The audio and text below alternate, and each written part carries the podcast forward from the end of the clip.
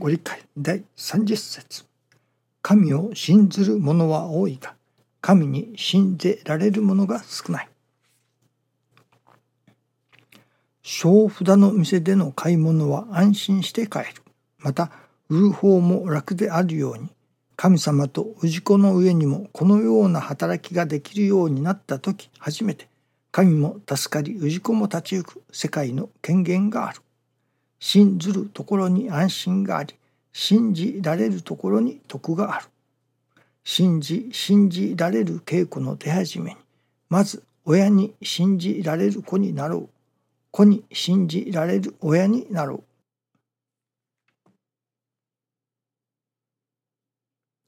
小札の店。小札がないお店もありますね。まあ客の顔を見て値段を決めるというのでしょうか。そういうところがありますね。骨董品などがその部類に入るのかもしれませんね。この品物はいくらですと値段が書いてあると誰にでも誰でもその値段で買うことができる。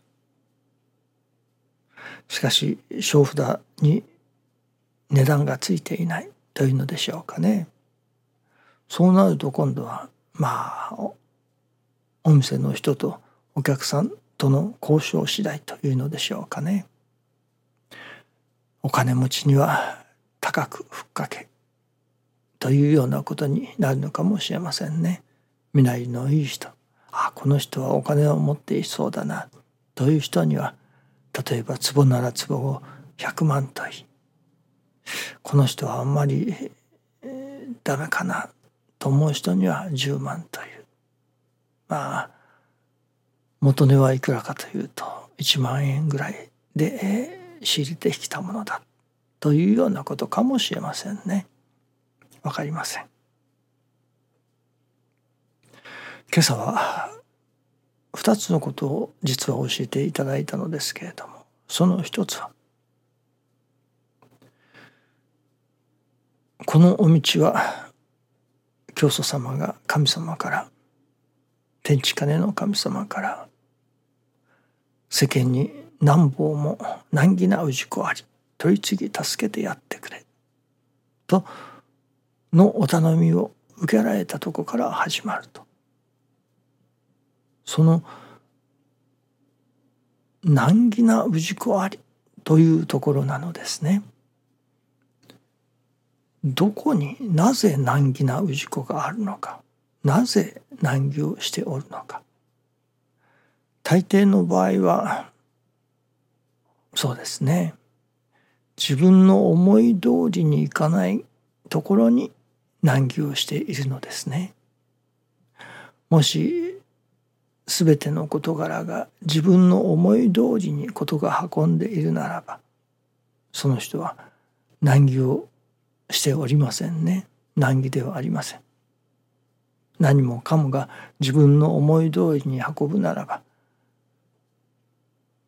難儀だなと思う人はいないと思いますね。まあルンルンかもしれませんね。その思い通りに事が運ばない。そこに難儀を感じている。ではその難儀な氏子を助けるということはどういうことか。取り次ぎ助けてやってくれということはどういうことか。一つにはその難儀な氏子いわば願いが叶っていない。思い通りにいっていない。その氏子の願いを叶えてやってくれ。ということもありえますね。その氏子が思い通りになれば難儀から解放されるわけですからね。ともう一つあります。それはここに同じ境遇にある二人の人がいる。しかし片方はその同じ境遇の中でまあ元気に生活しているというのでしょうか。その境遇の中でまあ何と言いましょうかね。たくましく生きている。しかしもう片方の人は不平だらだら早くその境遇から抜け出したい。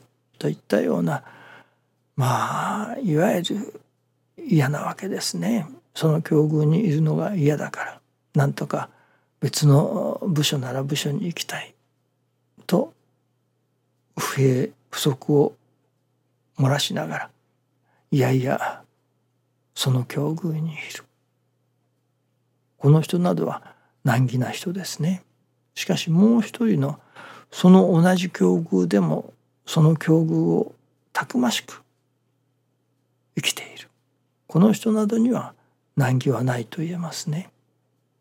いわばその難儀な氏子であるかどうかはその人の心次第だというところがありますね。師匠は心一つで全てを作ると教えてくださいましたからその難儀な氏子を助けるには二つの方法がある。一つはその願い事を叶える思い通りにして差し上げるという助け方とその人本人がその難儀だなと思う環境そこを受け抜くいただき抜くその中でたくましく生きる手立てを与えるというこの二つのいわば難儀な氏子を助けるというそこには二つの道があるということになりますね。まあ大抵の場合は思い通りにしてあげる。願いが叶えてあげる。そして難儀性を取り除く。そこにみんな簡単ですからね。願う氏子としては。そこに群がってくるというのが大抵なのでしょうね。自らの心を変えてその難儀な環境の中でもたくましく生きる。その術を身につける。いわば泳ぎを身につける。そちらに精進努力しようとする人は少ないですね。少ないけれども一旦泳ぎを身につければどういう中ででもたくましく生きていくことができる。いわばいかなる中にあっても難儀のない世界。に住むことができる。片一方今の願い事を叶えてほしいというそこに難儀を取り除いてもらう。願い事が叶う。というような助かり方では次から次にまた困ったことが起きてくる。次から次に願い事が起こってくるということになりますね。まあその2つの助かりようがあるということですね。と今朝もう一ついただきますのは私が今まで愛楽理念は役に立ちませんというのを2人の方から何ですか？聞いたというのか2人の方がそうおっしゃっておられるというのを聞いたことがあります。愛着理念は役に立ちません。確かに役に立たないのですね。それはどういう意味において役に立たないのか今朝いただきますのは例えばここにノコギリと金槌があるその金槌で木を切ろうとする板を切ろうとするこれは役に立たないというだろう。また釘をノコギリでその釘を打とうとする。これもまた役に立たない。ノコギリは役に立たないというであろう。いわばノコギリにはノコギリの使い道があり金槌には金槌の使い道があるのだと。その使い道を違えるからあこれはノコギリは役に立たない。この金槌は役に立たない。ということになる。なぜ愛楽理念が役に立たない？ということになるのか。それは愛楽理念を持って自分の願い通りに事が運ぶようにそのことのために愛楽理念を使おうとするから。なのですね。